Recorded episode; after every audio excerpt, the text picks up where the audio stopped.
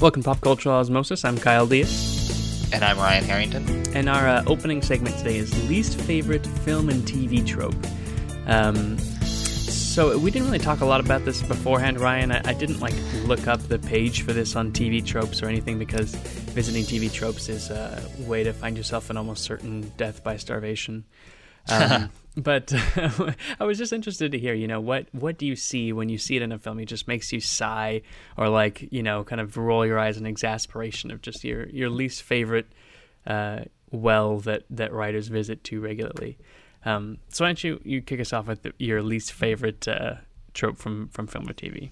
I think my least favorite trope, and I think part of it is because uh, I studied chemistry in college, but I really hate I really hate um, chloroform as like this sort of uh, knockout uh, reagent. I don't know, mm-hmm. like because that does not work at all.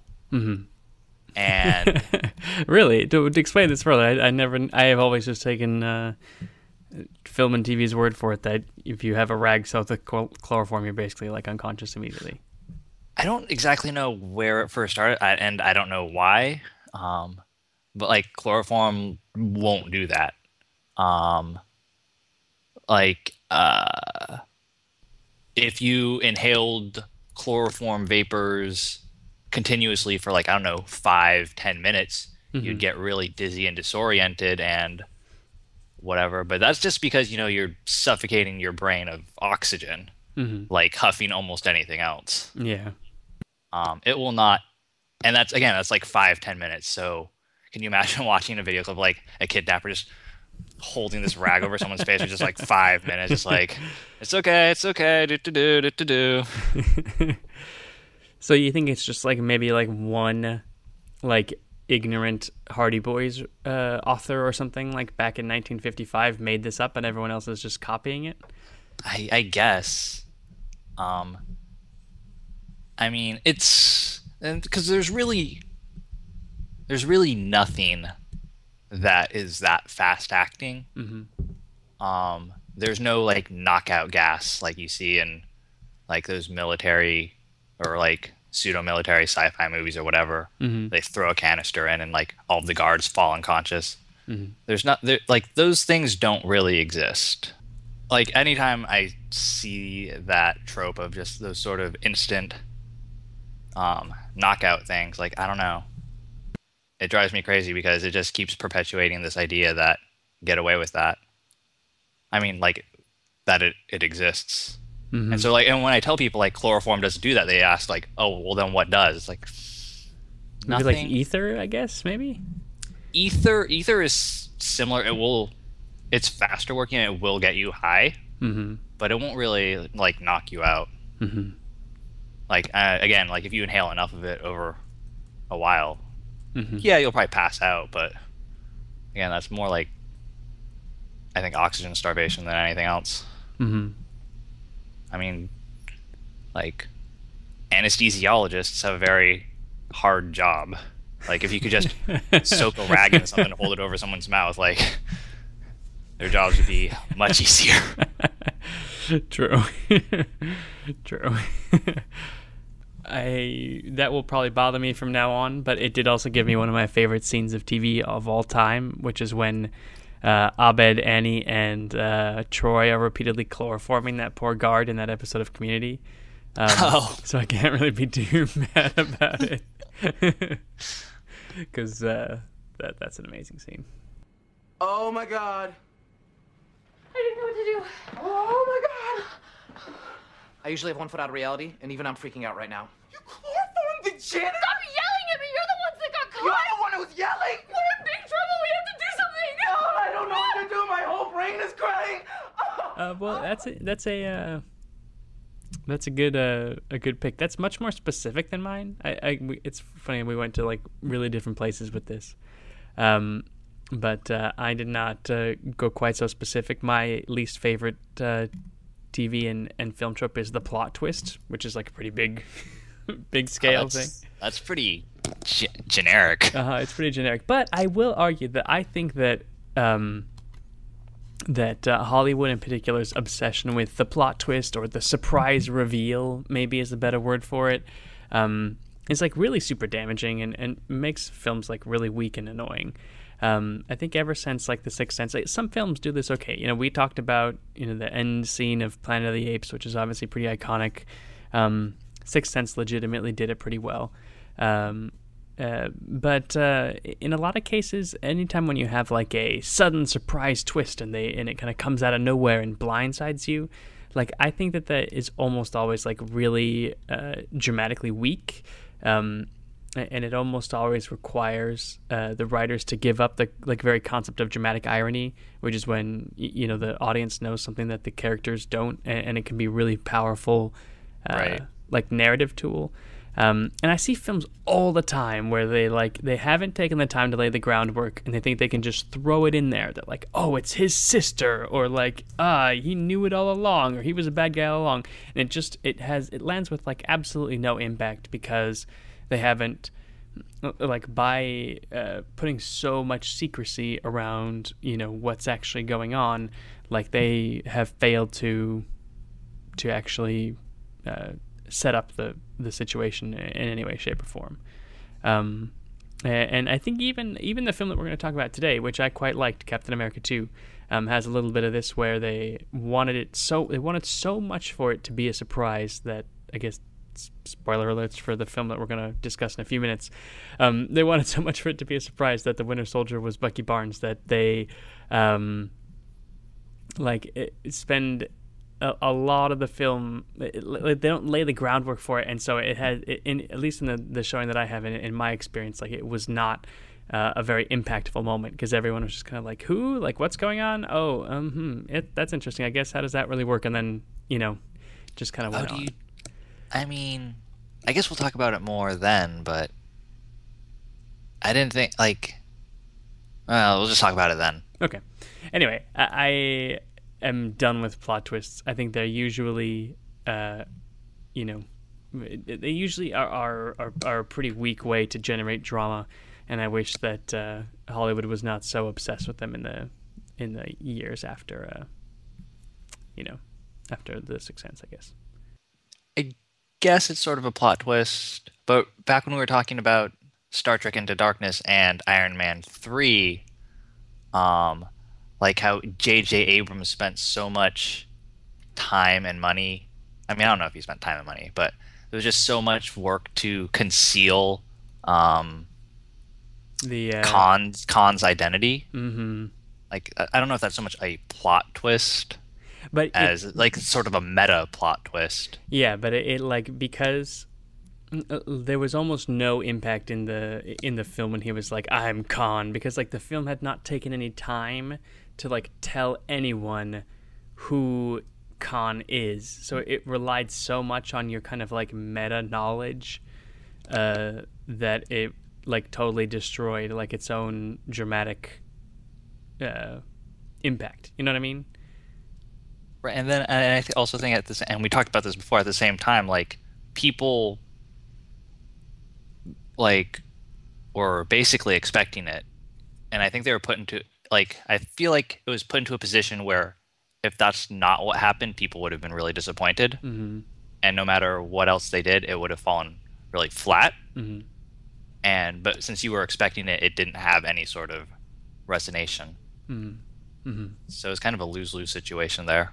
Yeah, yeah, yeah. I don't know. Like it, when it when it works, it works. But I, I feel like a, a lot of the time, like well, and one of the worst examples of this is actually a, the John Carter movie, which like nobody saw but me, so it probably doesn't even really matter. But like. John Carter did this like multiple times where they would be like, and oh my god, you will never believe what's going on. And then, but like, because they hadn't done the groundwork earlier in the film, like, what either the reveals, like, there was one reveal where they like revealed that somebody, that his like wife was dead or something. And like, you had not even known that he had a wife before he was like, my wife is dead. So like, it did not make any sense. Like he, there was no impact to be had. And then at the very end of the film, you find out that he's been doing all of this stuff in secret, like off screen, that you don't get to see. And so then he's like, and look at my brilliant plan, all of which happened off screen, which you did not get to understand or see because it was all happening over here. And it's just really annoying because it's like this is not a this is just not a plot twist. Like you just did a bunch of shit without telling us. Like it's not fair. so Um, I think also honorable mention should go to I don't and like I can't tell. Um, I almost picked like the super ridiculous um, computer tech stuff they do on TV. Oh, like on uh like on uh, NCIS is the worst offender. Yeah. What like yeah, whatever. Like and I've read like people like the writers write it to be ridiculous as sort of like this in joke to see who could out ridiculous each other. but at the same time I just feel like it's creating this false sense of what technology can do in the real world because people see it on TV and they're like, oh yeah, okay. Well, It it, drives you know, me crazy. it, it it has it goes along with this idea that like no one actually knows what hacking is or you know It's it's not typing on a keyboard really loudly, no like really quickly. like these days 95% of hacking is like calling the right people and being like hi i forgot my password but i know my date of birth can you give me like my and then you know the whatever information they give you and then use that to call somebody else and say like you know i've got the last four digits in my social but like i don't have my and then like eventually you'll get into someone's email and destroy their whole lives like that's the way it works these days it does Yeah. not like typing really fast on a computer um, I, I almost chose also uh, what uh, it's like a subset of what Ebert famously called the idiot plot, which is the plot that only works because everyone's an idiot.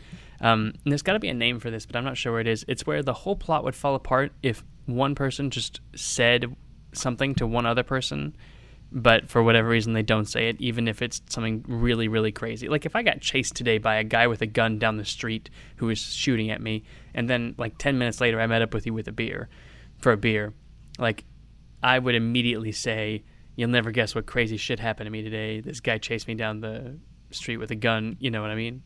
But like, there's whole movies where the entire plot hinges on the fact that when I get to that bar and like sit down, I'm just like, "Hey man, what's up? Like, let's talk about something else." right. But I couldn't think of any good examples of it.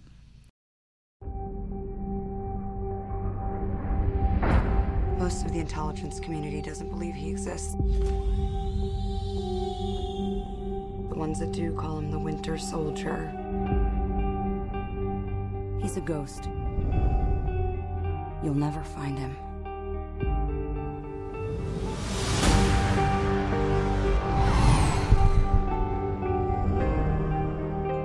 I S.H.I.E.L.D. to protect people. Captain, to build a better world sometimes means tearing the old one down. And that makes enemies.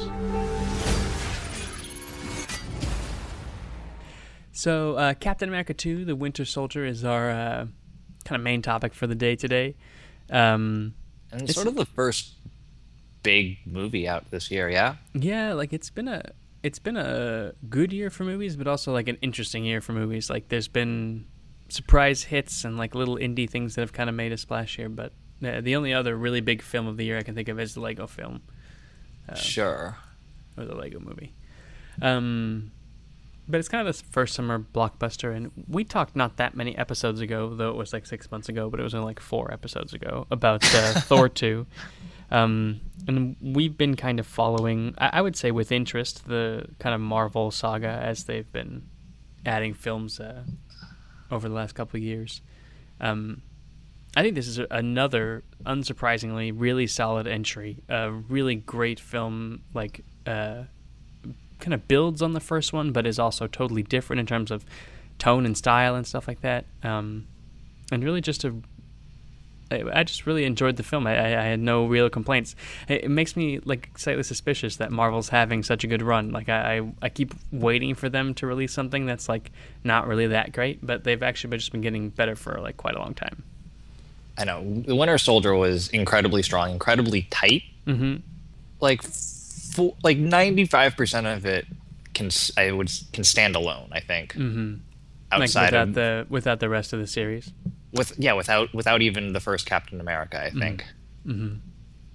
Yeah, Um, as long as you have an idea of who Captain America is, hmm like I think, like much more so than Iron Man three, which was I think a very good film, but very reliant on having an understanding of what happened in the rest of the universe in the, in the past. And it kind of makes sense because Captain America is like a, just a simpler superhero. You know, his backstory is like not really that complicated. Like he himself, he, you know, he doesn't have like an arc reactor in his chest that keeps uh, splinters from whatever. Like he's just a really strong dude. He has got a shield. He throws it, and he's, uh, you know, American. Like He's American. no, but I do think that's something that's uh, that's important about the film is that you know I, I've seen some people. There was a really dumb article that I actually really hated. That was like um, Captain America needs to be like more anti-hero-ish. Like he's too boring and bland the way he is. I like totally disagree. I think Captain America is awesome the way he is because he is unimpeachable. He is morally upstanding, and he's like the whole world around him may be corrupt, he may be betrayed by people who he cared about or whatever, but Captain America himself is uncorruptible, and I liked that. Right.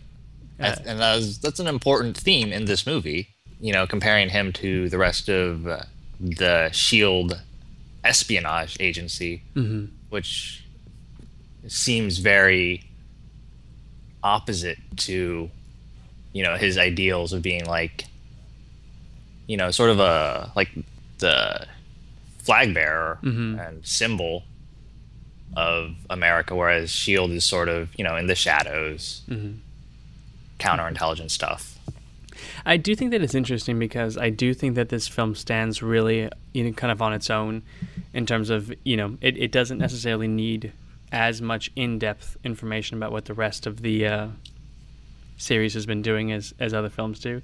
Um, but at the same time, it kind of explodes a lot of elements of this kind of Marvel universe. So, you know, over the course of the film, we find that the na- secret Nazi organization from the first Captain America, Hydra, um, not only did not fall with uh, the Third Reich, but also it has kind of inserted itself into Shield and into all these areas of American power. Um, and uh, at the end of the movie, Captain America ends up kind of destroying the entire, you know, kind of uh, cutting the head off the entire organization. And Shield as a whole unit is kind of disbanded and thrown into disarray. And um, I, just thought it was really, really well done how they were able to both have this be an exciting movie with a self-contained story where he's, you know, he's trying to figure out who the Winter Soldier is. He's trying to figure out, you know, what's happening with these helicarriers and and solve the mystery of the kind of uh, the MacGuffin USB key. Um, and at the same time, laying so much groundwork for future films and TV series and stuff that are now going to take place in a very different world. Right. Um, and I mean, I don't think you're still watching Agents of Shield, are you? No, I haven't. I'm not. I'm not caught up at all.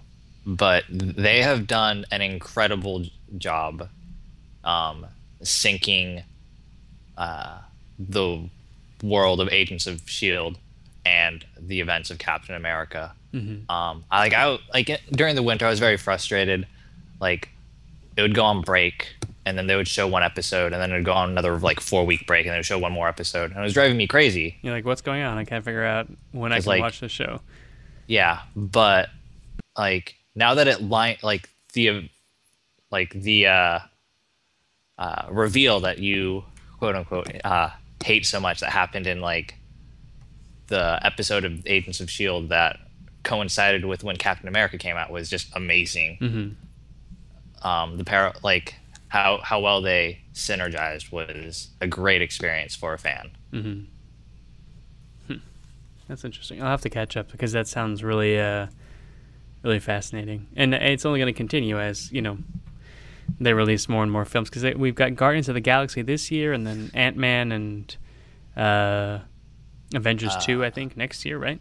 Age Age of Ultron, yeah. So we've got. I mean, there's going to be. We're gonna we're gonna have a lot of films, and you know, we, I think I've expressed my amazement at the whole Marvel cinematic world strategy before, but it really is kind of mind blowing that they've been able to kind of manage this tightrope walk and, and pull all this stuff off. I read the other day that Kevin Feige, the uh, the director of Marvel uh, Cinema Studio, uh, he's got it all planned out until like 2028, like which movies are going to come out and which villains they're going to feature and all that kind of stuff. Um, which is, if you think about two movies a year for the next 15 years, that means he's got at least an idea where they're going to be for the next 30 to 35 films. That's absolutely insane. That that is really crazy. Um, but uh, also, also kind of super exciting. Um, I mean, it like the fact that they've had the structures worked very well for like a a cohesive structure throughout all these movies worked very well for them up till now. hmm So I can I I can't see why it wouldn't continue down that way. Yeah, I, I, I agree. Um, but this is a fun movie just on its merits, and we can talk a little bit more about like the film in particular. Um, some things I liked about the movie: um, the cast continues to do a great job. I really liked newcomer Anthony Mackie, uh, Anthony Mackie as uh, the Falcon. Oh, yeah. Scarlett Johansson continues to be more impressive than the role is even really worth as uh, Black Widow.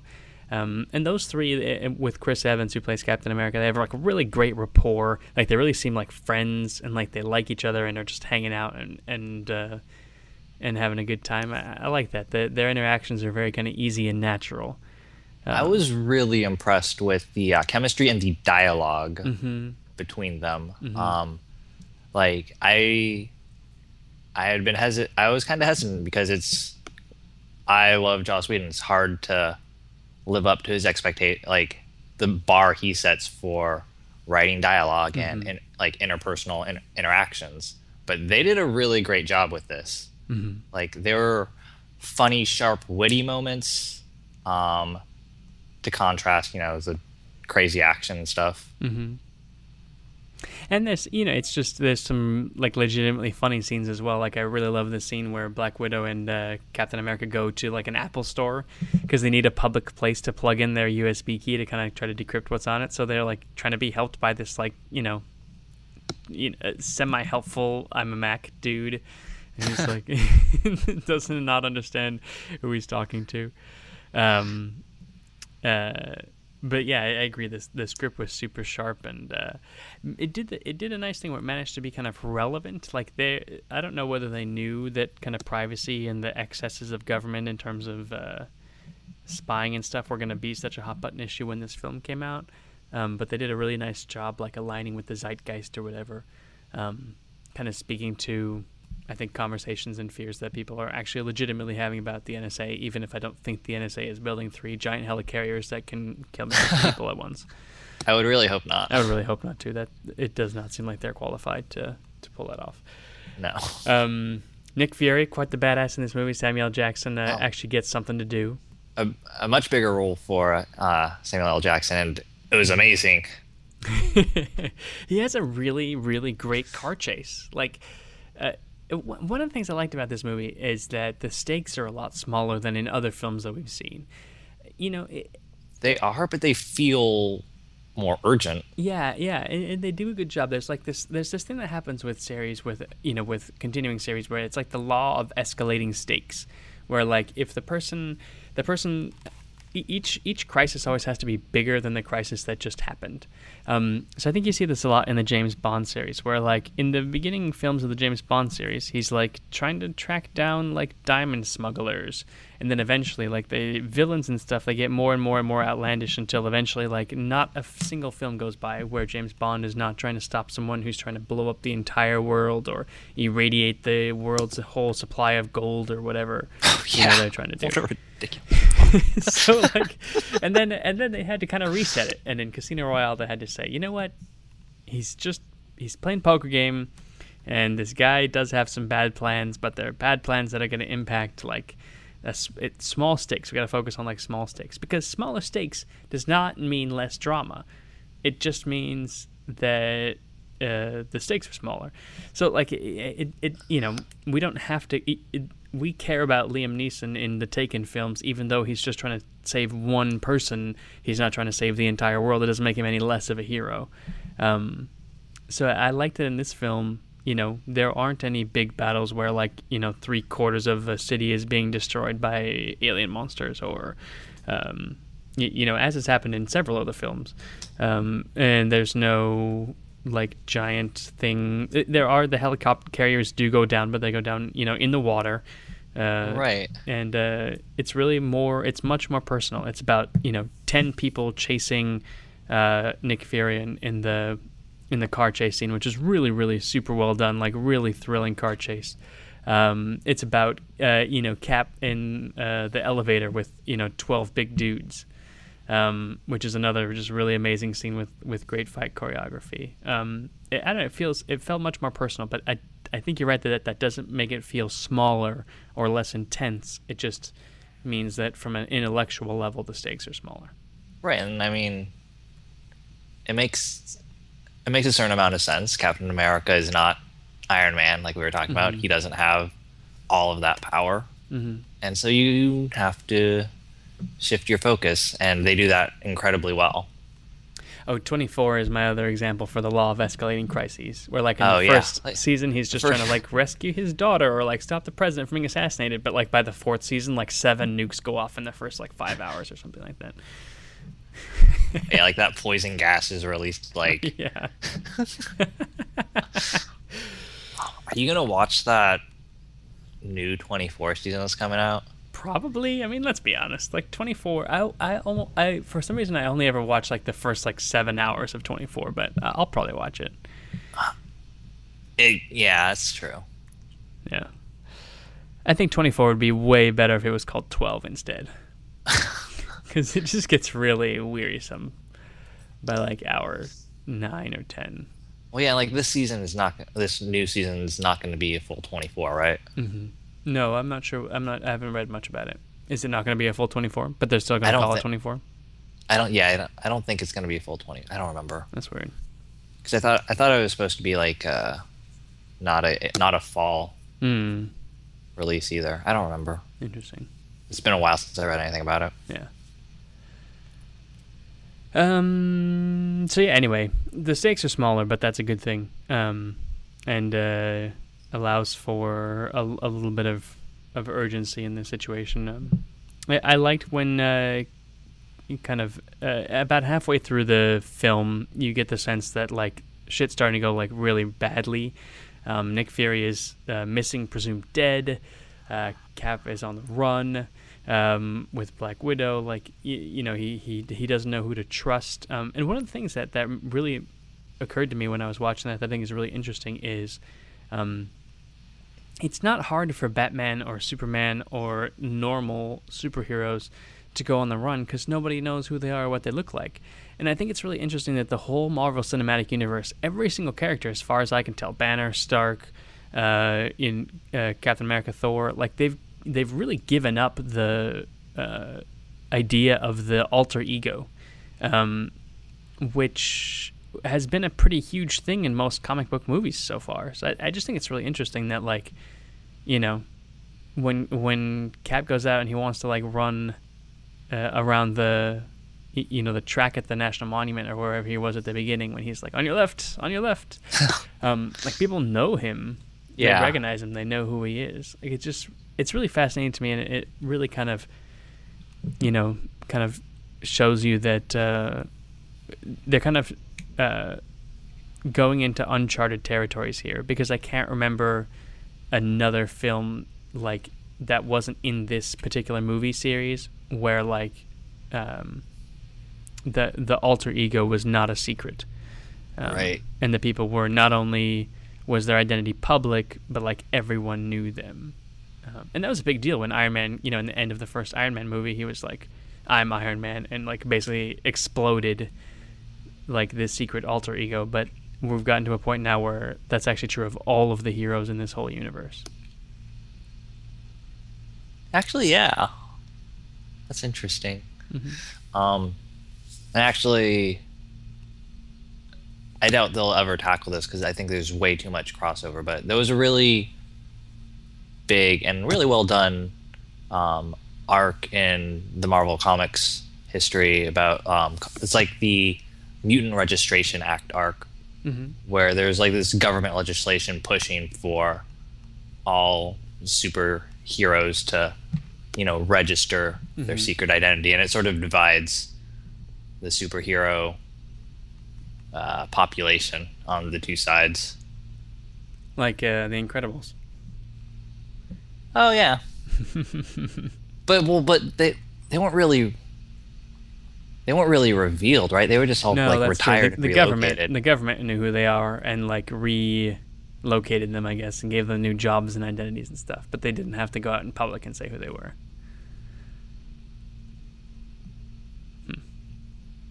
Anyways, Anyways. that was just a small side note. Yeah. Um, Oh. One interesting thing, like you, you are not super well versed in, um, like the Marvel comic lore, right? No, not at all. Um, and I'm not either since I didn't read a lot of comics, but I, but like, I have a superficial knowledge, and then like I will spend some time researching. And I think it's really interesting that like, um, I noticed in this movie they name drop a lot of like characters and Well, Doctor Strange, right? Doesn't the guy on the roof say something about Doctor Strange? how does he? I don't remember. Yeah, the uh, Well- what's his name? Sitwell, when he's on the roof, he's like babbling when they're gonna, you know, after after he's gotten thrown off and Falcons grabbed him and brought him back up. He says like, I, I read this and like, you know, eight things you might have missed in Captain America 2. He said something about Stephen Strange, which I think is Doctor Strange's real name. Ah, Okay. But like so but like they name drop a lot of things but they change it in this movie. Mm-hmm. So like um in this movie uh Captain America is working with um uh, the the strike team, right? Uh huh. Um, and so in in the original Marvel universe, Strike is like sort of like Shield, except based in the UK. Oh, interesting. So they're like a they're like the same but separate organization. And so, um, and like um, uh, the the main Strike guy who is sort of like um the antagonist for Captain America, like that um, that agent that he originally works with, is supposedly his friend, is uh, what's his name? Uh, Brock Rumlow, Brock. Rumlow. and but who in the comics is also known as Crossbones, who is a, uh, you know, a villain that worked under Red Skull. ah, interesting. and like so like i think it's interesting that they're like name dropping all of these people oh and even like that even like the uh the mer- the french mercenary guy Mm-hmm. they fight on on that boat in the beginning like he is another That was a great fight. he's another character in the marvel universe Mhm. um actually it's really funny they call they called him like uh his creator described him as Jean-Claude Van Damme before Jean-Claude Van Damme existed because his whole shtick was um like uh Martial arts. l- leap kicking Oh, got it. when did he do the split? I guess I guess my like what leaves me uh, kind of confused is like there are people like like uh, that will not get these subtle references Mm-hmm. That they'll that if they name him like Agent Rumlow that people won't be like oh that's actually you know Crossbones Uh huh. and and then there are people that will get this and they'll be like well that's not actually how Crossbones is in the comics Um, actually, he So it's like- for the um British. yeah, I know exactly. That, that was my attempt at the comic book guy's voice. it's a really weird thing that they did where like they're like hey look nudge nudge look at we, what we did but then it's like completely wrong, like completely wrong and it doesn't really change anything Mhm. but i just don't see who that's really for or what, what it really does Yeah, I think it's a little bit brilliant though because I think that one of the things that um, Marvel has decided from the beginning is that they're not going to be tied to the comic book canon, which I think makes fans mad because it means that all of their knowledge is like for nothing. So like you can have read, you know, all of the issues of like Ultimate Avengers numbers 1 through 97, it doesn't matter because you still don't know what's going to happen any more than someone who only knows about this like from the film world.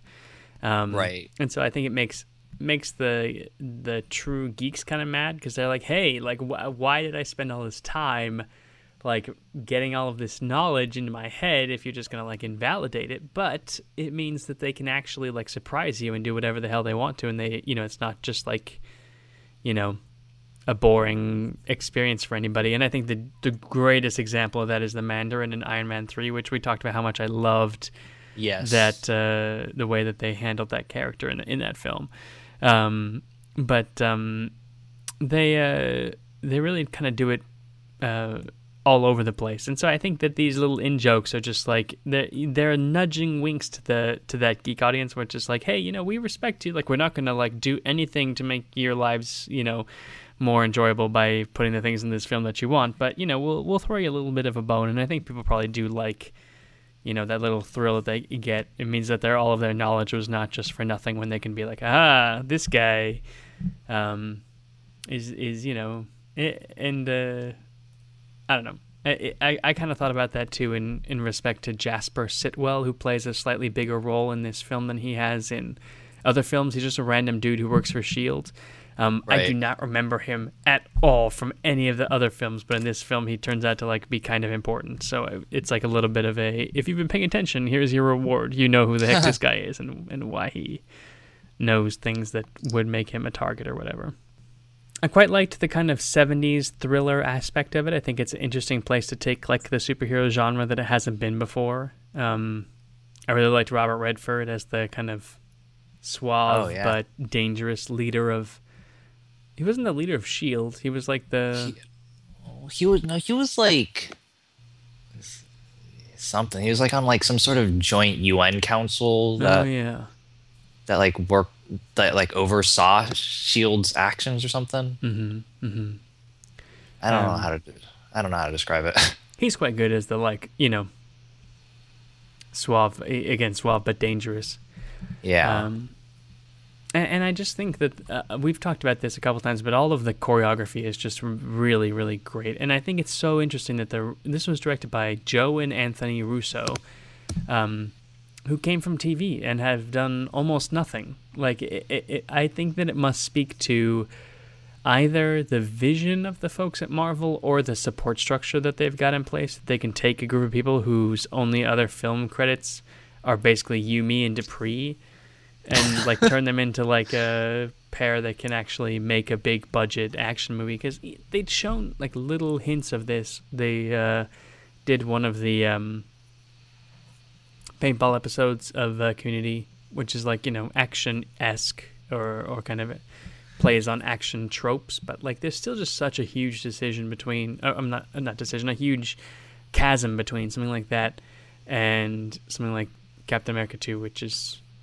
you know, in, in the modern style of an action film, has tons of CGI and choreography and things that need to happen, and and they obviously took their responsibilities very seriously. Um, I have a feeling they storyboarded the hell out of almost everything, um, and they kind of avoided a lot of the things that actually plague modern action thrillers. I think they did a lot of modern action thriller stuff better than like people who've been doing this for a long time. oh, absolutely. Um, I was super impressed. I think this movie features some of the most exciting action scenes, and again, a, a really super exciting car chase. Um, and they manage to keep it intelligible all the time. There's none of this where you don't really know what's going on. People are flying around, things are getting thrown, punched, or whatever. Like you always know exactly who, you know, where everybody is, what the stakes are, what they're trying to do, who's trying to stop them, everything like that. Um, even when the kind of action is split between a couple of places, like in the ending scene where, you know, Cap is on the helicarrier and someone else is with Pierce, the creepy NSA figure in the thing, and someone else is, you know, flying around with his like jetpack suit. Um, which is going to be a big impediment to the Falcon as his own superhero, by the way. If anyone can just shoot his little uh, backpack and then he just goes down, he's got to get something better.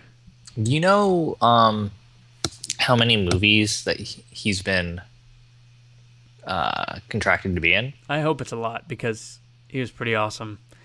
Um, but I do not know. Well, because I know like um, Sebastian Stan, who plays uh, Bucky, he's he's like a total. He's supposed to be in like a total of nine movies, Oh wow, um, including like the two he's done. interesting. So he's got seven more movies. That's a lot of movies. But Yeah. they do bring some people back just for a quick glance or a little, uh, You know, just something small. That's true. That's true. Oh, and then, but here's the other thing. Like, so do you think it was supposed to be like a, quote unquote surprise that Bucky Barnes was the Winter Soldier? Yes, I think that that was definitely supposed to be a surprise reveal that nobody knew. Okay. Because why else would they have covered his face for like three quarters of the film and had him grow his hair way out and stuff? I guess. I mean, You think everybody knew? like I, I, I knew going in because I just know Bucky Barnes is the Winter Soldier, just like I know, you know, Tony Stark is Iron Man. Mm-hmm. like I just it was just like knowledge, Hmm. that- like trivia knowledge that I had, I- and so that's one of the only like areas where I was a little bit disappointed in how they handled that. Like I mentioned earlier, like I think they first of all they didn't do the groundwork in the first film. Like I didn't in the first film. Like, oh yeah, I, you I think we I think we talked about this when it came out. Like yeah, I agree. Like I really did not like that death scene. Yeah, and in in general, like their relationship just seemed more like based on jealousy, especially toward the end of the film, than anything else. Like I think it would have been stronger if they'd have cut all that crap about how Bucky was like jealous that Cap was like all strong and stuff now, and like had them die like seeming like they were actually friends. Because I feel like at the time that Bucky died, like they did not seem like friends anymore. Um, Right. so it just it kind of robbed it of a lot of the resonance for me and and I could have I could have used I know that he went to the like uh I know that he went to the like exhibition or whatever about the screaming what are they called? Uh, commandos or something? something like that. yeah. Um at the Smithsonian and he he saw like pictures of his old squad and stuff but I could have used a little bit more of a reminder in this film early in this film about Bucky and like you know kind of a, a reminder of what the stakes really are. Like he could have talked about Bucky when he went to see Becky. Is that and Becky? Is that her name? Uh Carter? Peggy Oh, Peggy. Peggy, um, or, or just just something to give us some kind of impact. Because I feel like they were like he was like you know Bucky, and then like the whole theater was just like, huh, like what's going on? I don't understand like who these people are, what's happening. I, I mean, I think because I wasn't like, I knew that already, and it was to me. To me, it didn't seem like it was supposed to be a, a twi- like a, a twist or a reveal. Mm-hmm. Like I didn't really care. Interesting. So like, like I I can understand where, like I agree that there was not a lot of setup to make that a, a reveal or have any sort of emotional impact.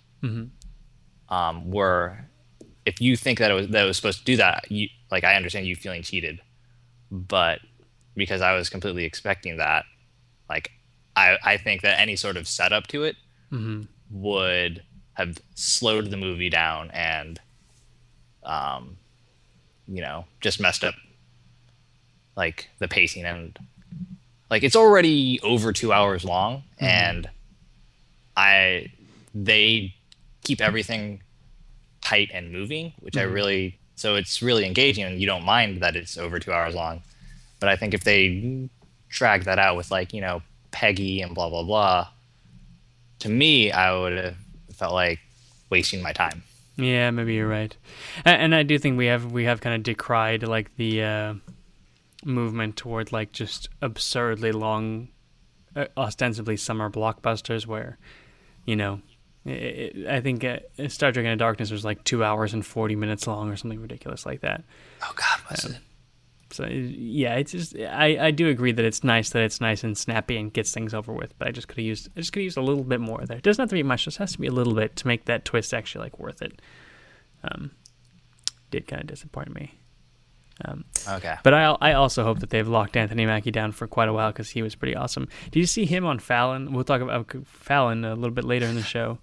no i Um, missed it he went on Fallon and he like he's like show a clip from the movie and then like he like narrates it over the top like he just keeps talking even though they're showing the clip.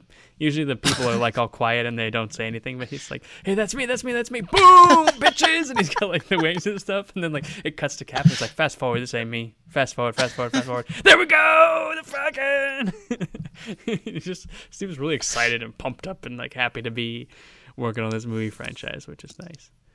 And it's I think we've talked about this before um, about like the diversity in the Marvel universe, mm-hmm.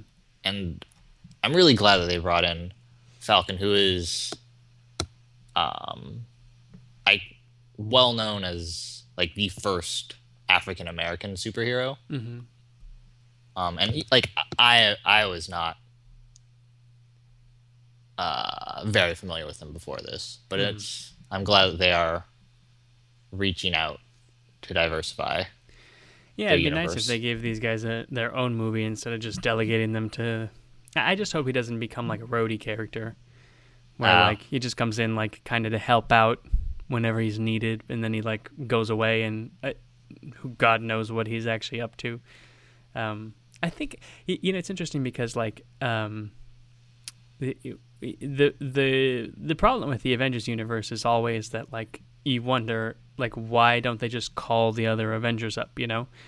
Um, and I did not actually have that problem with this movie. I thought that there were a number of compelling reasons why Cap wouldn't have just called up any of the other people. Like for one thing, the stakes were relatively small. I don't think that he ever felt like he couldn't handle it and he needed Stark or Banner around. Um, two, Nick Fury told him not to trust anybody, which I think he'd probably still trust Iron Man and, and Hulk, but you know, who knows? He, he doesn't have a way to get in, in touch with Thor. Um, so I'm not surprised that he didn't call any of those people up. What I do think is more difficult to believe is why doesn't he talk to any of the other side characters from the last film, or what are they doing? Like, where is uh, uh, what's War War Hammer? What's the name of the of Rhodey's uh, Oh, War Machine. War Machine. Like, where is War Machine? Where is Hawkeye? Where is like, you know like like not not the big tier guys because those guys got their own shit to do, but there's all these second tier guys, and I'm always confused about where they're supposed to be. I feel like the absence of War Machine has been like a really serious question in a lot of these films. Well, um, I think I think th- in this particular case, it's well handled to me in the sense that like this is a shield problem, and so like Captain America and then Black Widow as shield agents are trying to sort of hold their organization together. So where's Or- Hawkeye? I mean, I don't know. Maybe he's doing another. Maybe he's deep undercover. I don't know. Yeah, who knows? but um so i like to me that was a strong reason why these other characters iron man hulk they're sort of outside because you don't want to bring them into this shield problem i th- like well Yeah. maybe they they wanted to solve it within their own organization Yeah. to try and keep it uh, together. And unfortunately, the movie ends with you know Shield basically dissolving. Which actually feels much more Whedon-esque to me. Like I thought one of the weirder things about the prior about Avengers in particular was that like and about Agents of Shield, like at least so f- so far, like the five episodes or so that I've seen, is that like trust of bureaucratic organizations has never been something that is very strong in Joss Whedon's work. Like quite the opposite. Like almost every single one of his um, of his works features like a bureaucratic organization that you have to be distrustful of because they do horrible things to people. Um, whether it's Dollhouse or Firefly or uh, you know Buffy or Cabin in the Woods or whatever. Um, so I always felt like the example of Shield as this like gleaming paragon of like righteousness and good was like a little bit weird. And so I was kind of glad to see that exploded and like, nope, they're just like everybody else. Like they do like selfish, short-sighted things, or they, you know, let I mean- themselves be infiltrated by Hydra, which is you know like probably a pretty bad idea. Like the people are good, but the organization uh, is dangerous. Is like a, a motto of Whedon's all along. So I'm, I'm I I feel like that sets the stage really well for Avengers two. and I just want to come. I think part of your problem with Agent Shield is you just haven't watched enough Haven't of seen this enough. Yeah, that's probably because a big part of it is um, Coulson's struggle to uncover um, what happened to him, and as he realizes, like even his good friend Nick Fury is keeping like this huge secret oh interesting. from him, and so a large part of the the middle of the season arc is him uncovering that secret Okay, I'll have to, uh, what that does. I'll have to watch a little bit more then. Um, but, but I think this is a really exciting place for the series to be right now. I agree. I think it's really interesting. I've been reading all over the place that this movie is going like gangbusters overseas, including in China, which I think is really fascinating for a movie about how America, Captain America, the personification of America is really awesome and perfect. Um, but I actually was reading a, an article in Foreign Policy magazine of all places um, that was talking about one of the reasons why Chinese audiences are so intrigued or interested in it is because we have like kind of the ideal of America fighting the reality of America.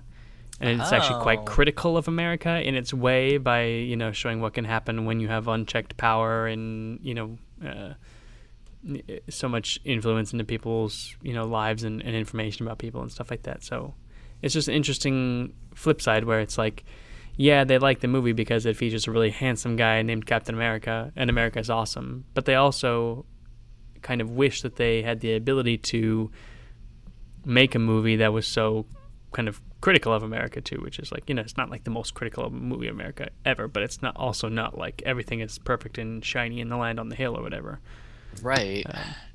just a really interesting dichotomy, like a, or or an interesting feeling. And and I do think that if this were just a movie about how amazing America is with no other subtext, like it's probable that it would not be doing so well overseas. Like I think there must be something more to it for people to have that kind of reaction to it because it's one of the one of the most uh, like popular in overseas markets according to the thing I was reading uh, of all of the Marvel films uh, so far. Interesting. Mm-hmm. When I was your age, they would say we could become cops or criminals. What I'm saying is this. When you're facing a loaded gun, what's the difference? This is not the regular police. This is the state police. We are an elite unit. This is who we're after. Frank Costello. You won't be paid as a regular cop, but there's a bonus involved. So what do I do?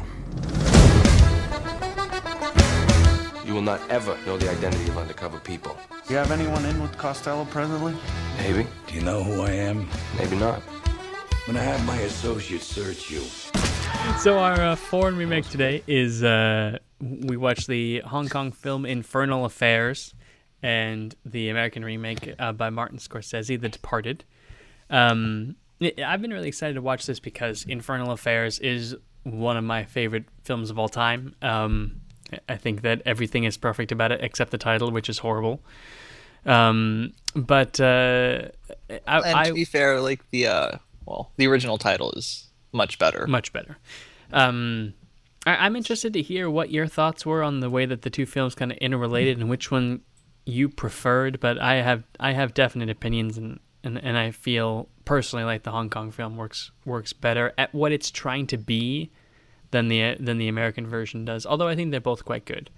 Um, but uh, I I just really think that the first film is or that the original film is, is really fantastic. It's the story basically, in case you haven't seen either of the films, it's the story of um, kind of two mirror image uh, moles. One is a gangster who's been sent to be undercover in the police force. In in the American film, it's the like the Massachusetts State Police, and Yeah. in the Hong Kong film, it's like the Hong Kong Police Force, I think.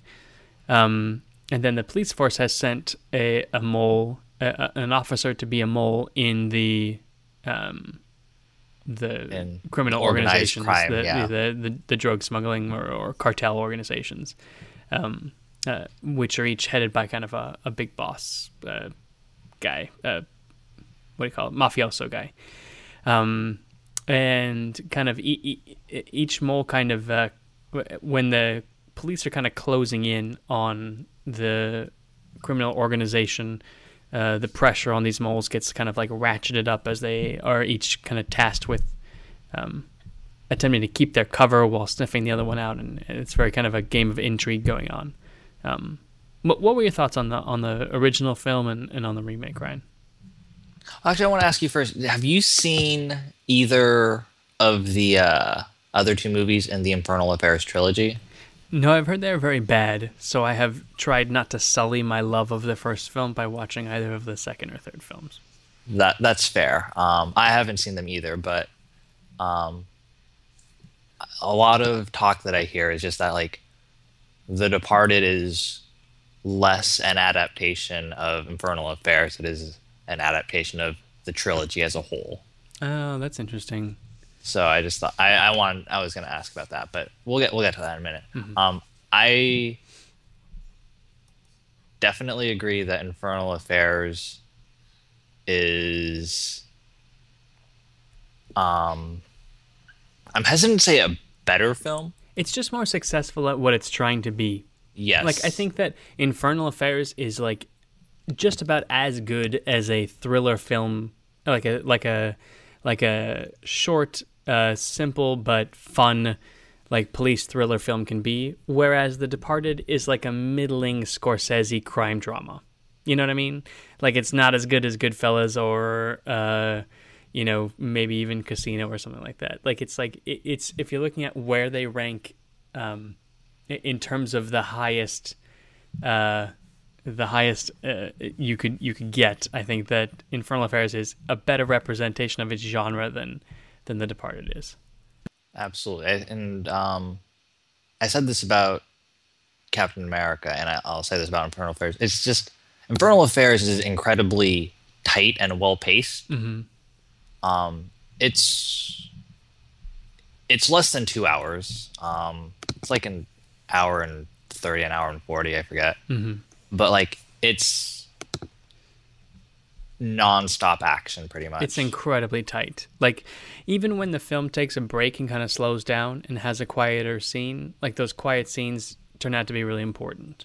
Yeah. Like I've you almost I almost feel like I can't catch my breath. Mm, I agree. Um and like there are certain weaknesses to that um somewhat.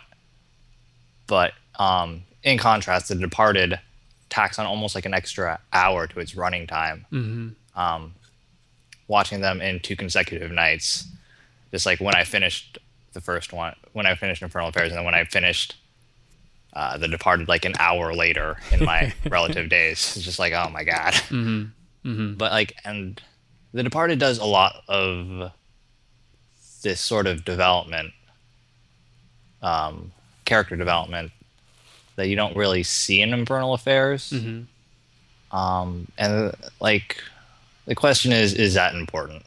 It really beefs up certain roles. Like, for example, a lot of the policemen are given much greater roles. Um, like the equivalent of the Alec Baldwin character in Infernal Affairs is much, much less Oh, of, yeah, a, of a role. I Um, barely, barely, barely registers with me. yeah, and also the, the Mark Wahlberg character is not even maybe even directly based on anyone from the original film. Um, and, and those are both people who work at the police station, and um, every, everyone at the police station is kind of colorfully coarse, um, and I think those two have a lot of fun with their roles. Um, and they're fun to watch, but yeah, again, everything about those two characters in particular is like not in the original. Um, there's like a big enforcer guy played by Ray Winstone um, as French uh, Frenchie, Oh, yeah. who is not really in the first one. And and just in general, you're right. It is uh, the second one is trying to be more of a character study. And it's also trying to be more of a uh, like a location study. I'm not sure what you call these, like where it's it's it's trying to give like a portrait of South Boston in the Ah, no, yeah. in the, It the 90s or, or where like or 2000s um, whereas infernal affairs is not really uh, not really Concerned interested um, Infernal Infernal Affairs is very focused, I think, on the plot as the movie. like it is a character driven drama. Like but but but like i feel like it's it's much more focused on the main two characters. Uh, but I, I, I don't even almost feel like it's not. I feel like the characters are in Infernal Affairs are relatively flat. I I I, kind of disagree a little bit, and maybe this is just because I like the film and I read more into the performances than than maybe I should. Um, where like it's possible to confuse a good performance for good characterization. You know what I mean? Because you you read a lot into the way that the person reads things and and Mm, and, and responds to things. Um, but I I think that especially you know the the two main characters Lau and and Chan, um, they or, or Yan I, I think it goes by Yan. Um, Well, yeah. they uh, they they're they're more. I don't know. I don't know. I I think there's some that they're pretty well sketched out, and they each are are kind of like again mirror images of each other. Where like uh, Lau as as the criminal who's been sent to work in the police unit um, is kind of like a either a bad person or at least a very uh, uh, morally troubled or, or morally uh, uncertain person who's like almost kind of tricked into doing good things because he has to keep up this facade as a police officer, whereas Jan is like a fundamentally decent, good person at his soul who, um, you know, it, it has has been forced to do all these bad things by his role. Uh, and the guilt he kind of feels over that, and the guilt the other guy feels. I don't know. I I think there's a lot there, um, but m- maybe not quite as much as what you get from DiCaprio and, and Damon in the in the Departed. I mean, I think part of it is like Infernal Affairs feels very much like um a race of the two against each other. Mm-hmm. Whereas The Departed is much more a movie about each character struggling within themselves. Mm-hmm. Mm-hmm. I if think- that makes sense. I think that's probably pretty true, and, and I think that Infernal Affairs sets that up from the very beginning. Like I think it's really important, even though it's like a little minor scene that you might wonder why it's in this kind of again like very breathless uh, film. But at the very beginning, um, just coincidentally, Lau happens to go into a like a record store where Jan works, and um, Oh, he doesn't work there. Oh, he doesn't work there. You're right. He's just minding it. He's like watching it while the guy is out.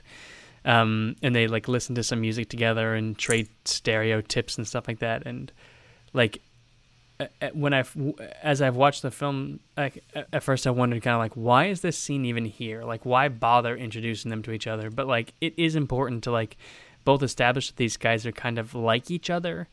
Like they're similar to one another. eh, They're interested in similar things, and they, you know, they they're they're really like kind of two sides of the same coin. But Right, The, the a- film is yeah. it, it sets up that conflict. It sets up like you know the, that the film is about the relationship between those two people. Whereas I, I'm not sure that there's I can't remember now, but I don't think there's a similar scene in the Departed. Like I don't think There really isn't. I don't think Costigan meets Sullivan until like at the very end of the film when basically like Until everything's revealed. Yeah. Yeah. And that's not even the first time that those two had met in the Infernal Affairs. You also get a flashback where Lau is seen booking uh, Jan into evidence, like have, taking his fingerprint and stuff. Like, Oh yeah. really kind of reinforcing that, like these guys, like they have uh, had a lot of contact in the past. Where I think you're right. Um, the, the in the Departed, the, they're much more separate, and it's much more about their kind of internal struggles than their struggles like between each other. Yeah, you know, like uh Costigan is struggling, you know, even like getting to sleep at night, he needs that Valium prescription or whatever, Mhm. and that whole thing. Um, I I really think The Departed was more like them struggling with their own identity Mhm. than Infernal Affairs was. Which, to be fair, Infernal like sorry, um, Infernal Affairs does sort of set that up. Mhm. Um, but they just I just don't think they they press on it. Well, it's, it's not a lot of time, as you mentioned. Things are moving pretty fast. Yeah. Although I will say that so between uh, Lau, who is actually also played by a guy named Andy Lau, and then the director of the movie is also named Andrew Lau. Um, Yeah. But Lau in Infernal Affairs, um, who, who plays the mole in the police force, um, I found him to be actually a little bit more ambiguous of a character than uh, Sullivan, who's his counterpart in The Departed, who's played by Matt Damon. Mostly because Matt Damon is such a little shit in this movie. Like he is so smarmy and annoying. Like I never felt any sympathy for him this whole time. He's just really annoying, and I never got the sense that he was doing anything except except for like purely self-centered or self-motivated reasons. Um, and again, it gets back to the you know, is it good characterization or just good acting? Like I'm really not sure, but I felt like there was a little bit more genuine struggle in the Infernal Affairs version of this character than in The Departed, where again, I just from the beginning he seems like a douchebag, and he continues to be a douchebag all the way through the film. Oh, I agree, and I think I think a a big part of that was, um, in The Departed they make uh, Nicholson's character uh, an FBI informant, mm-hmm. and for to me it it felt like the driving force where Matt Damon kills him is because of that. Mm, like he's worried that he's going to reveal him to the FBI. Yeah, you know, Yeah. you hear him trying to like like did you rat me whatever he says, and he shoots him, and it seems like this weird sort of self-preservation, whereas in Infernal Affairs, um, Lau sort of kills him more in a in a way to sort of I don't know get out of this Mm-hmm. Sort of cycle. Well, I, I think that the killing of the of the chief inspector in um, Infernal Affairs has a much bigger effect on Lau than the killing of the Martin Sheen character uh, Queen absolutely. does Well, in uh, does in The Departed. they do a much better job in Infernal Affairs of having uh, Superintendent Wong Mhm. um, have a much stronger relationship with both of these Yeah, uh, characters. I think. I mean, it is really sad to see Martin Sheen just because he's Martin Sheen, you know, crumple on the hood of a cab or whatever. But uh, yeah, I mean, The Departed does do some things better. Like, I, I, you know, they do really flesh out Nicholson's character. Um, Oh, um, yeah, Nickel. It's interesting that, um, crap. What's what's the triad boss's name in Infernal Affairs? Sam. Yeah. Like it's really interesting at how different of characters Mhm. they are in the two movies. Like Sam is just very, um, you know, calm and confident and controlled. yeah, Yeah. throughout the entire thing. And then Nicholson is the exact opposite. He's, you know, vulgar and depraved and like hyper aggressive. Mm-hmm. And it's it was a very interesting choice. And I don't know which worked better. Um, I will say that um, Sam as uh, this like confident, controlled uh, character. That the contrast when they're in the uh, police precinct and he's just eating that food, Mm-hmm. um, and then like there's the tension where they both know that there's a mole on the other side and they're looking at each other, and he just flips out. that is a great scene. Yeah. Um, and obviously, it wouldn't have the same impact in The Departed because um, the contrast and like there's no that would not be any sort of contrast in Jack Nicholson's character. Mm-hmm. Mm-hmm. Yeah, I, I think it, the the contrast is really interesting, and I actually I do really love the way that Eric Tsang plays Sam in in Infernal Affairs. He's a short dude, man. He's like five foot one. He's the shortest guy on screen, and they emphasize that a lot in a couple of different shots. Where like, but he's like this little bulldog. Like he's got he's like he does kind of like strut around. He's totally confident. Um, until the very end, when he's kind of like running around and everything's kind of falling out from underneath Oh, him, yeah. and then uh, Tsang does a great job of making him look like very, very, very vulnerable in that moment because he looks silly, and he's not supposed to look silly because that's not who he is. Um, but but then Nicholson is just such a loose cannon, like uh, in in The Departed. Um, Costello is just so he's terrifying because he's so You you you kind of don't know what he's gonna do. unpredictable. Yeah, like y- there's no way that the gang leader in Infernal Affairs would have whipped out like a his like dick in the theater and like wagged it at the guy. like it's not in his nature, um, or like you know the the cocaine scene or when they shoot the guy on the beach and he's like, "Hey, fell funny." Like that's just it's not. It's a different level of depravity. It's a different level of. It's a different kind of of of uh, crime boss, basically. Yeah. Um, which you know, I know that they based a lot of Costello's stuff on on Whitey Bulger, um, Mhm. a real a real gangster, and and maybe that's maybe some of that stuff is at least a little bit accurate or or drawn from real things, which um, you know, again goes back to the Departed being very interested in the you know this setting, this scene, what it's what it's like to be a, a Boston gangster, or what what it was like in this part of Boston, and, and stuff like that, um, in a way that that the other film was not. Um, Actually, the whole the whole weird uh, sexual undertones in The Departed, I felt were out of place. Maybe. Hmm. Or like underdeveloped, maybe, because he has. I mean, he has like a, like a. It's not his wife. It's like his like mistress, basically. Um. Who's like one of the two girls who Well- he has the. Uh, Uh, go ahead.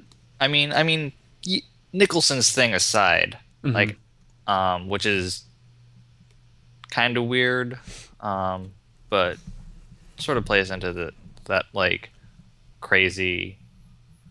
Uh, anyway, um, I really like. I just thought the uh, attention to um, Damon's impotence or Mm, that's right. uh, that's right. I for- erectile yeah. dysfunction seemed like I don't know unnecessary. like a little armchair psychologist style. Yeah. yeah. Uh, in the in the Hong Kong film, the two female leads do seem a little bit shoehorned, um, especially the psycho- the psychiatrist, and that, that is one area where I feel like the the film does a the Departed does a better job of like you know working working her in there as like a an actual I guess, figure for him. but I mean, I I could have done without the love triangle. Yeah, yeah. I mean, I agree that like in Infernal Affairs, the uh, psychiatrist seemed kind of super. And, oh, and also the um, ex girlfriend Mhm. that um, he meets for that brief second, where you're supposed to be like, oh, that's Oh yeah. his kid. Like, but both of that, both of those, all of those that stuff seemed kind of like super. Yeah, again, superfluous. But I, I I disagree about the woman about the ex girlfriend that he meets. I actually think that's one of the most important moments in the film because like it's right before his like whole world gets destroyed basically because it's right before Wong dies, like the scene before Wong dies. And I think that's a really kind of heartbreaking look like by implication, totally by implication, but like a really heartbreaking look at like what his life would have been like if he was not asked to do this particular job. You know, Mhm. because like he, you know, he he he's not in a position where he he probably would have made like a really good father and stuff like that. But now she doesn't even want to tell him, was doesn't want to let him figure out. I don't know. I, I thought that was a that's a perfect example of like a, a a dramatic irony that that really worked. Where like we as the audience know and like feel sad because we understand that that that's supposed to be his daughter, and he just kind of goes on his way and, and never really figures it out. Um, I mean, act, actually, um, another thing I really like about Infernal Affairs is, like, they don't spend any time on it, really. Mhm. But both of these guys have spent 10 years building up from the very start of the film to where it actually takes place, Mhm. which puts a lot of, um, and you can you can see that especially in uh, uh, Jan mhm. um, that it's really taken its toll. Whereas in The Departed, it's like I don't know, like a they spend way more time showing showing it in the beginning of the film Mhm. their lead up into these various organizations. But it, like in in the realm of the movie, it's only like a year, Mm-hmm. and it seems too rushed, maybe. Mm-hmm. Yeah. Yeah, I agree, and, and I do think that you're right that like combining the character of the girlfriend and the psychiatrist. Like I can see why they did it. Like when they're looking at the script and they're like, you know, this woman is she's only in like a handful of scenes. Like let's just they you know they're kind of similar people. Like let's just combine them. But I, I do think that it creates this weird like love triangle that doesn't work very well. Or it's, it's not even really a love triangle because the two men never know about each other, right? Yeah, But yeah. it's it's like just a, it's like what? Okay, the woman's like caught in the middle, basically. That's it, the. It, it is a hell of an opening sequence though for uh, The Departed. Like they do a really, a really. I think that it's kind of an interesting contrast between the two films because the opening of Infernal Affairs is a little bit of a mess. Like there's like a title sequence where there's like these weird, like statues and stuff, and doesn't really have a lot to do with the whole rest of the film. And then you know the, there's like a very very very rushed intro set to this kind of like driving rock like chugga junk chugga junk junk junk like music where they go through like that whole first part that the departed spends like 20 minutes on um yeah, so th- if if there's a weak part of the film i think it's that opening sequence where they really try to cram you know a, a lot of story into just about five minutes to, to you know get into where we have the two adults in their current roles as the moles um, I, I don't mind that so much. I- Um, I, don't mind it either, but I don't think it compares to that amazing intro set over the Rolling Stones with like uh, that great uh, monologue by by Costello. Great and, and Oh, horrible yeah. monologue by Costello. And actually, actually, um, I think the music in Infernal Affairs in general is kind of weak. yeah, it really is. There, there are some really big missteps. Mm-hmm. Um, I I mean, it's it has it has kind of a a uh, Asian action film tendency toward uh, like overly cloying or or uh, just like music that tells you exactly how you're supposed to be feeling. yeah, okay, yeah, I think it's interesting that Martin Scorsese has said that he does not consider Infernal or The Departed to be a remake because he said he didn't watch Infernal Affairs before he directed the film, and he like he, he considers the script to be based on Infernal Affairs, but he doesn't consider the film to be a remake of Infernal Affairs. If that makes any sense, no, yeah, that that's fair. it's fair. It's it it's interesting, but I do think it's fair. Yeah, well, because there's not a lot of, uh, you don't see a lot of the same, you know, shots, for example. hmm Things aren't framed the same way. It's it's a bit, and it's a very different feel. Yeah, yeah, You get a whole like, you get a whole different tone in each movie. hmm Oh, and ac- actually, one of the one of the, in general, I really liked, um, Mark Wahlberg's character. hmm he brings a certain like a certain levity to to the film hmm um but he really like just the existence of his character really ruins i think the tension in the final act I actually think that his the final act of his character, which is to shoot Sullivan in Not- the head. sorry not his his not his final scene but like so in the, la- the last part of the film Mhm. you know uh uh what's his face costello is dead and supposedly costigan is going to get his life back hmm um until he realizes that uh, sullivan is the mole and then Mhm. sullivan erases his record Yeah, and so in Infernal Affairs with uh, Superintendent Wong dead, like there's really no one else. yeah. Which like you would think like the entire police precinct did see this guy like hanging out there, but you're right. There's like no one else who has. It's like they've their their internal security is too good. Like no one else knows um, who the uh, who the person could could possibly be. Right. But like and but like just with um Dugan, is that his name? Dignam. Dignam. Thank you. Um just with Dignam existing, like this is another uh police officer that knows who uh Costigan Mhm. actually is. And so it sort of ruins just by him existing in, in this final part, even though he's, you know, off camera. Mhm. It ruins the, the the sort of dire tension Yeah. when they're on the rooftop. Yeah. Yeah, because I mean, he's resigned at that point, so he's no longer working for the police. But you'd think that if, you know, he heard from his old buddies back at the precinct like what was going on, he'd be like, "Wait a minute, I know exactly who that dude is. His name is you know Costigan." Yeah, and also like it wouldn't like I feel like it wouldn't be that hard for um him to also like like Costigan to like open up a phone book Mm-hmm. and just be like, "Yo, someone deleted my record or something." Yeah, yeah. I, I actually think that, that the the final act of Dignam's though, which is to in the final shot of The Departed, he shoots um, Sullivan in the head, and then you have this kind of shot of the Boston. It's like over out over like the Boston like Capitol building or like the you know the capital of Massachusetts, I think, and then like a rat like runs through the blood spatter or whatever. Like it's a great shot, but I kind of feel like it kind of destroys what a, a nice thing about the original film, which is that there's a little bit of emotional ambiguity in the end. Like you st- you finish that film, and I don't know whether this is destroyed by the sequels, which is one of the reasons why I haven't seen the sequels. But you you end that film not quite knowing whether Lau has acted entirely out of self interest or whether he's got some moral component behind what he's doing.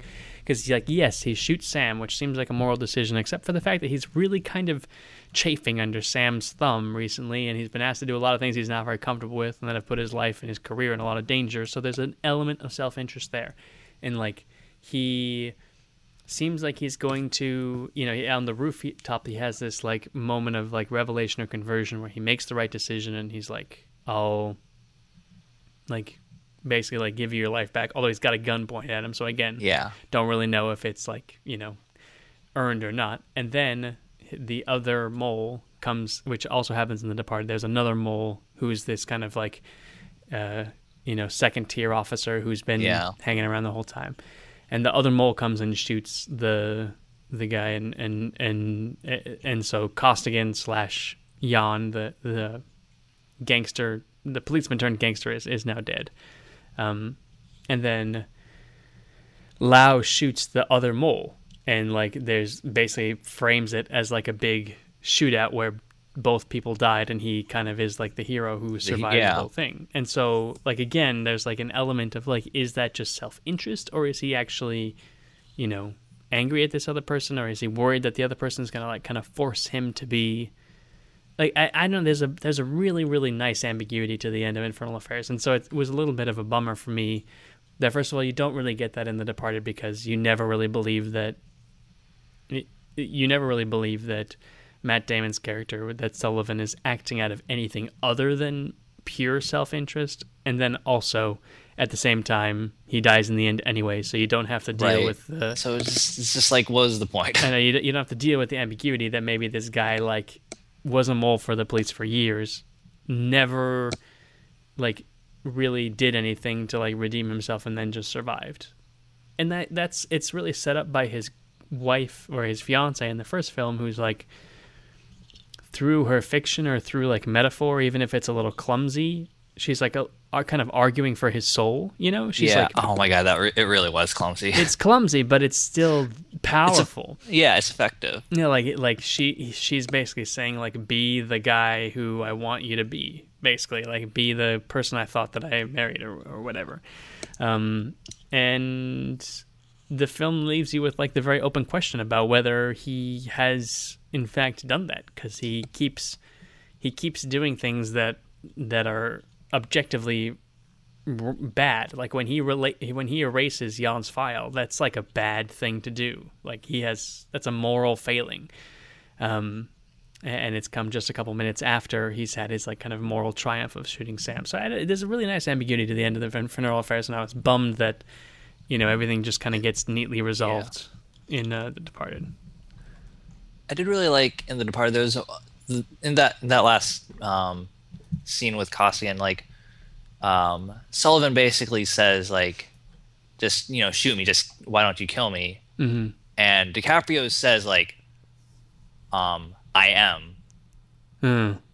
Um, in this sort of way, like, I'm killing you in the sense that you are staying alive and you're going to be suffering for all this thing Mm-hmm.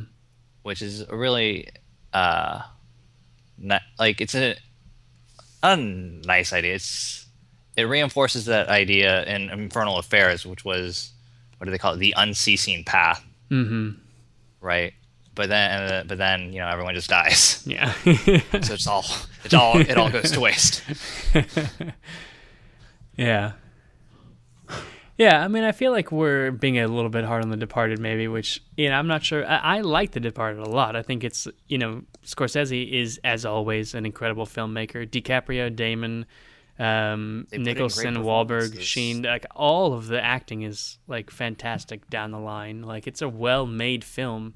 But again, I just feel like it, it, it is not, it, it suffers by comparison to the original, and it's, it's also not as effective for what it's trying to be like regardless of whether it's like a greater work like i'm not i i don't think it is but i think you could make the argument that it has like a more that it's a more important film Yeah, there's a certain. I mean, I th- I think it's easier to see the depth in The Mhm. Departed. hmm whereas It's it's, ar- easy to dismiss infernal affairs by just being like a you know More like a breezy mindless action film Yeah, Um, but um, I think I think that depth, like, it makes The Departed. Well, it sort of meanders, and Yeah. it's it's a lot. I think uh, less engaging to watch. Yeah, because of it. Yeah.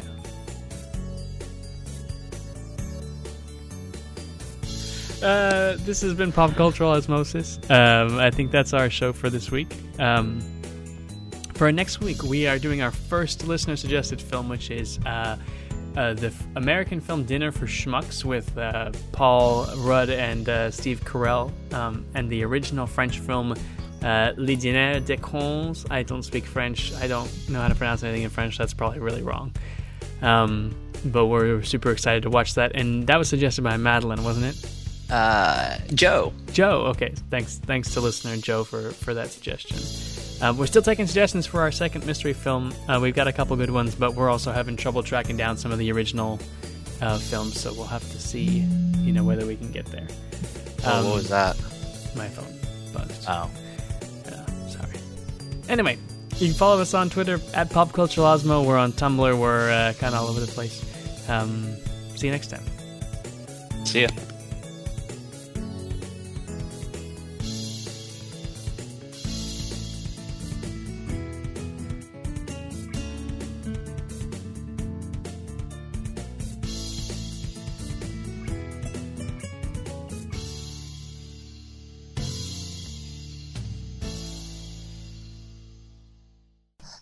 See you next week. Burp.